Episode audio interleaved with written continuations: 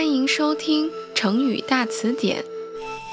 今天我给大家讲的成语故事是“刮目相看”。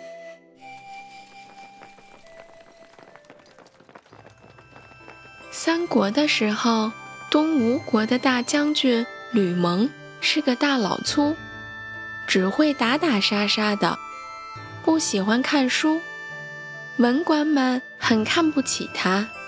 东吴的国主让吕蒙多读些书，懂得一些道理，免得大家都看不起他。后来有敌人来攻打东吴，大臣们全都没有办法，只有吕蒙想出了对付敌人的计策。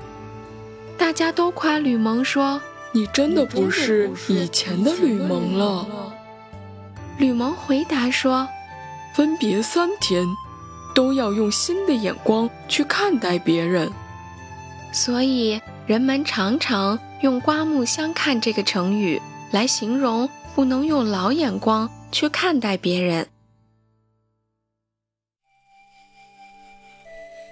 今天的成语故事就讲到这里啦，有更多想听的成语故事，记得留言告诉我们哦。好啦，我们下期再见。